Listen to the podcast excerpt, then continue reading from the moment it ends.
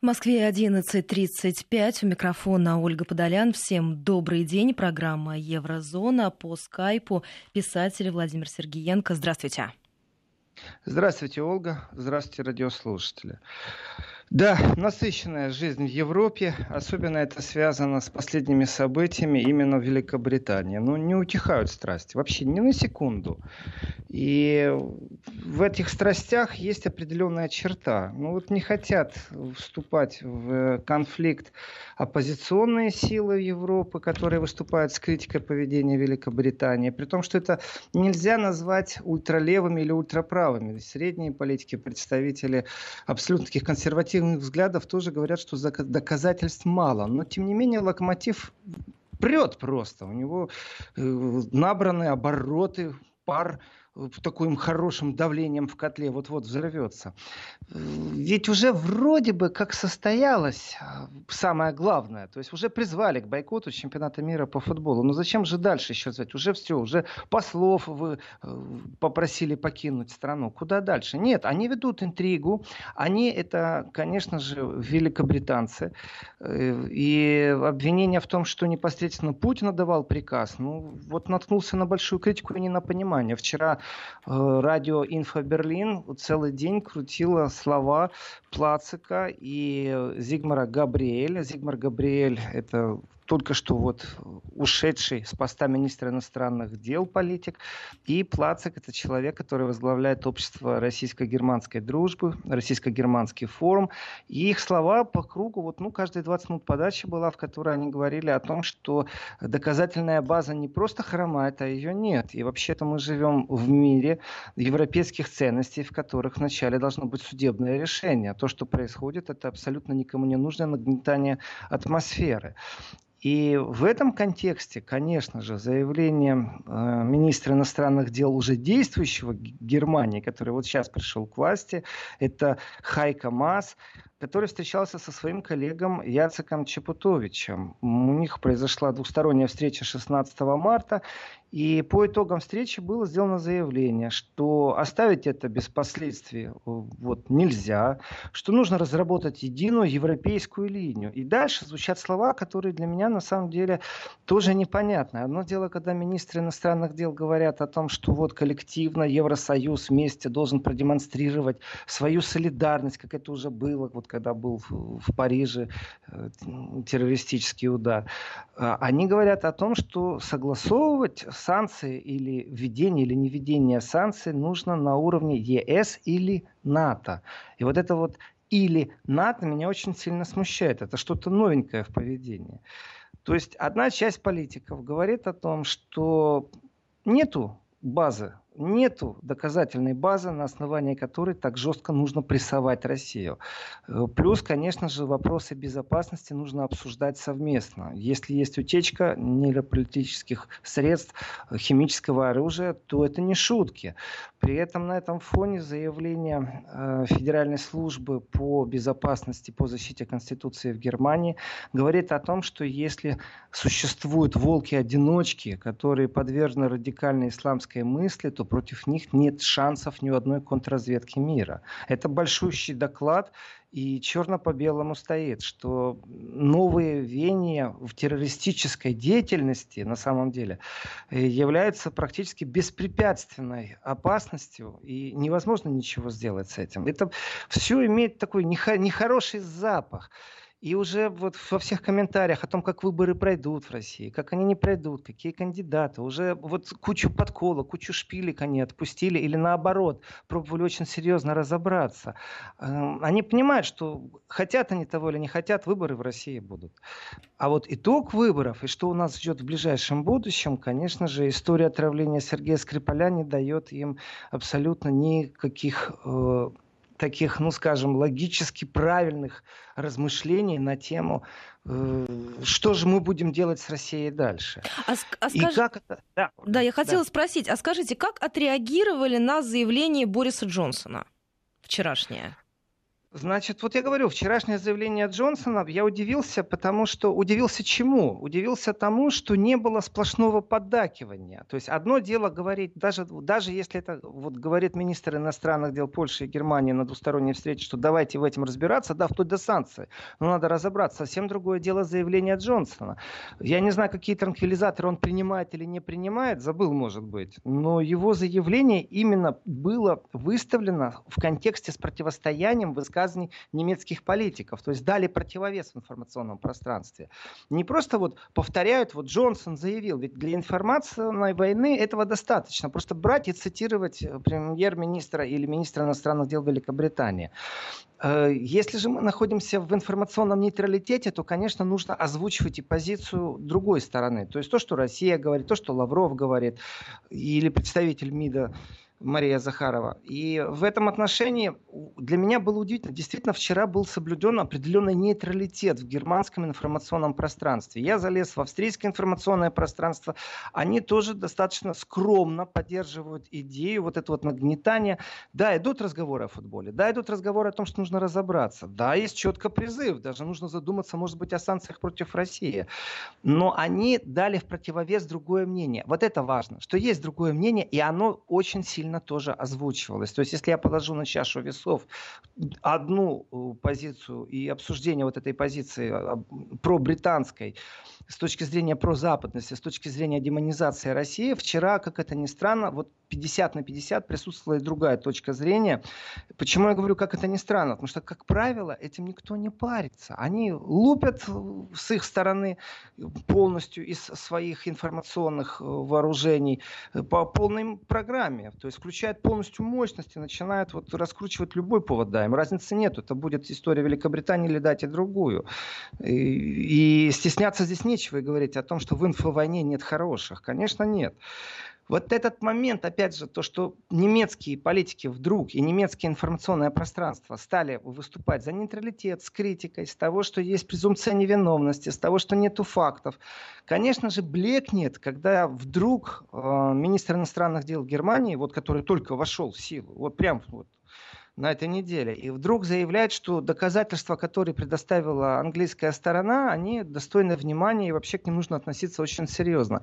Я рад, что им предоставили доказательства. Ну, к сожалению, нам не открывают все карты, на каком уровне доказательства. То есть историю с порошком, который должен был свидетельствовать о том, что в Ираке химическое оружие... Да, мы уже помним историю с пробиркой очень хорошо.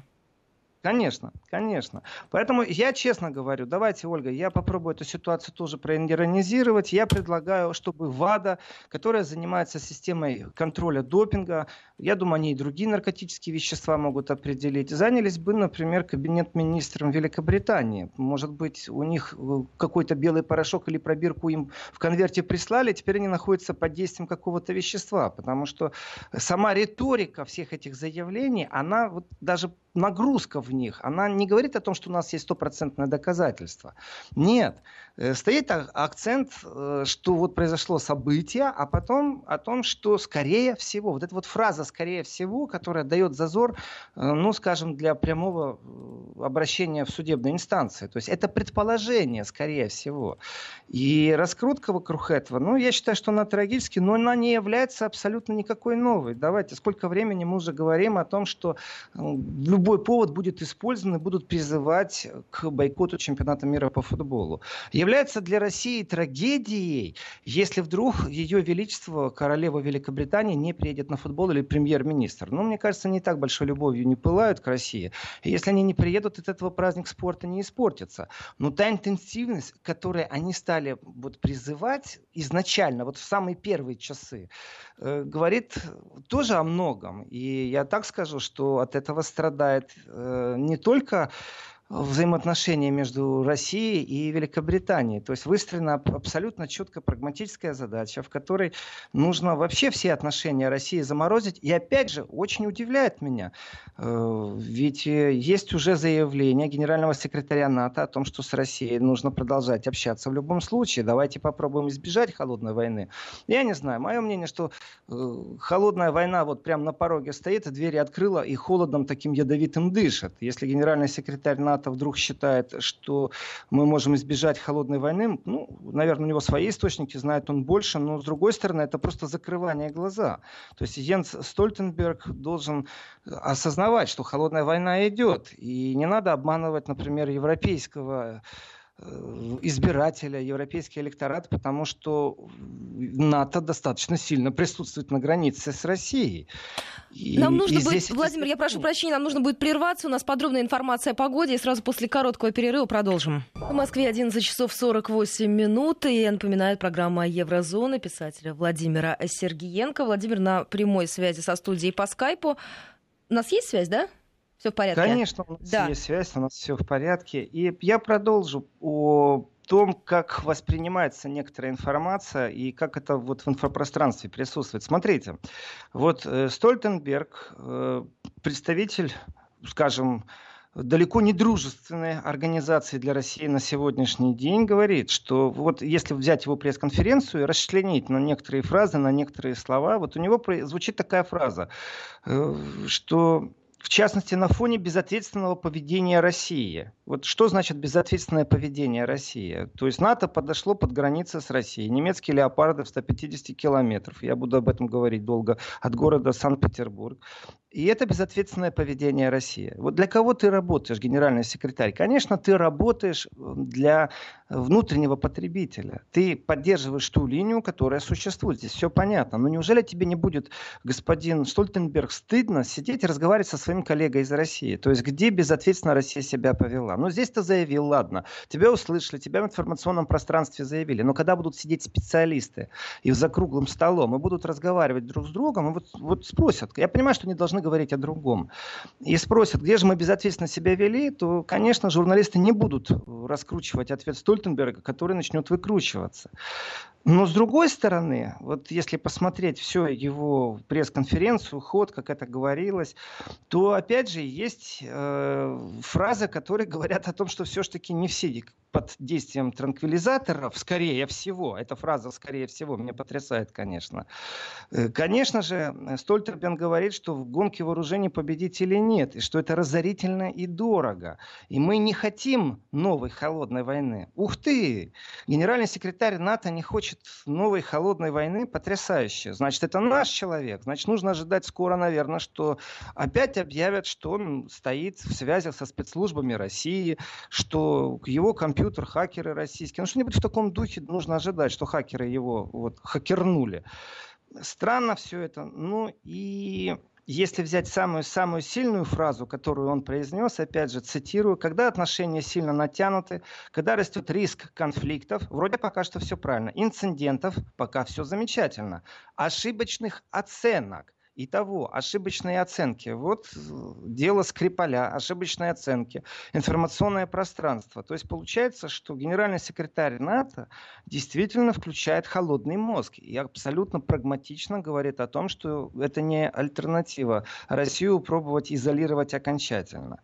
И да, конечно, вот закрывание глаз на то, что холодная война идет, на то, что она в любом случае в информационном пространстве, она идет полным ходом то нужно отметить, что в Германии, по информации Шпигеля, появилась снова контрразведка. Это тоже такой, знаете, ну, Симптом. Вот, значок, Симптом, если хотите, да, потому что БНД, Бундеснахрихтендинст, это разведка Германии на внешнем контуре, э, отмечает, что очень сильно усилилось действие российской спецслужб, но они об этом всегда говорили. То у них промышленный э, комплекс страдает от промышленного шпионажа. Правда, они потом сообщают, что не только российские спецслужбы активировались, еще и китайские спецслужбы активировались. И, конечно же, опять звучит про Скрипаля фраза то есть как основание. Ну, то есть их просто вынуждают, они так, если я правильно понимаю, да, преподносят. Да.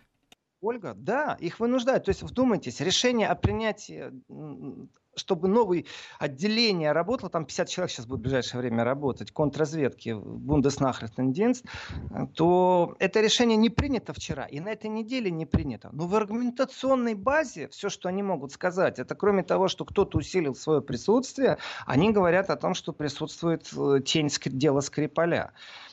То есть мы решили давно, что мы будем контрразведку запускать после холодной войны, разморозим этот отдел, но основывать мы будем э, это решение на той, вот, на том основании, что это пришло из Великобритании. Весело. Ну, скажем так, частично бред, частично это показатель. Вы говорите, Ольга, симптом, замечательное слово. Ну, я думаю, это уже даже не симптом, это уже пошло, ну, как вам сказать, наверное, сейчас мы увидим все то же самое в других странах Европы. Просто Германия объявила об этом раньше.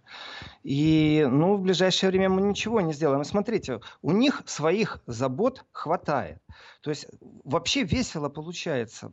При том, что вот симпатия и антипатия нужно отодвигать, или понимание, или непонимание, а попробовать объективно отнестись, например, к заявлению Зейхофера. Этот человек абсолютный прагматик, глава Баварии, который бывал часто в Москве, лоббировал интересы немецкой промышленности. То есть человек действительно не тонет в политических каких-то конъюнктурных заявлениях, не является, в отличие от министра иностранных дел, красавчиком в пошиве, в индивидуальном э, пошиве, который вот эти костюмчики у него такой, ну правда, красавец мужчина.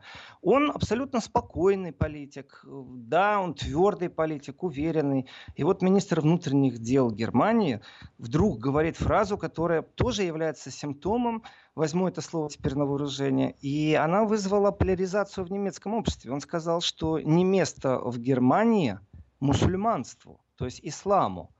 Фраза очень интересная, потому что она, во-первых, стоит, конечно же, абсолютно противоположном конце с заявлением когда-тошнего бундес-президента Кристиана Вульфа, который говорил, что наоборот мусульманство принадлежит Германии. И Меркель его в этом отношении очень поддерживала. То теперь вот министр внутренних дел Германии заявил о том, что нет, вы знаете, у нас есть христианство, у нас есть иудаизм, и это является основанием. Нужно не забывать, что он вышел из Баварии. Конечно, Бавария по отношению ко всей Германии является концентрацией именно христианской католической догмы, потому что протестанты в основном в Германии, ну, так по опросам или по количеству церквей, которые принадлежат одному или второму блоку, то, конечно, нету такого перевеса католической церкви, но в Баварии однозначно есть. И в этом отношении радикализм, скажем, который должен присутствовать в христианской партии. Это и есть христианские демократы это достаточно большая честность вот сделать такое заявление. И уже все, уже начали министра внутренних дел подавливать. И медички стали его разрывать. И коллеги по кабинету стали его разрывать. Хотя, ну, по логике вещей он ничего не сказал такого, потому что фраза продолжается. Он говорит, мусульмане, которые живут в Германии, конечно, они э, полноправные германцы. Но они же есть, могут в дальнейшем ну, еще на это отреагировать? Мусульмане или да. германцы? Мусульмане, мусульмане. Ну, уже вчера была дискуссия, прям вот потрясающая дискуссия, вот разрывала, действительно, общество разрывается, поляризация из-за заявления министра внутренних дел, при том, что в кабинете тоже у него противники, что интересно. Только не успели войти на троны, не успели распределить кресла министерские, как уже э, пошел какой-то разнобой. И, конечно же, усиление против внутреннее усиление в Германии. Потом берем второй эшелон. Это прибрежные страны, которые вот Австрия, например, которая является транзитом или балканский маршрут. И берем внешний периметр европейского сообщества. Как бороться с а, и кому принадлежит право бороться с эмигрантами, с потоком эмигрантов. Это находится в ведомстве Министерства внутренних дел.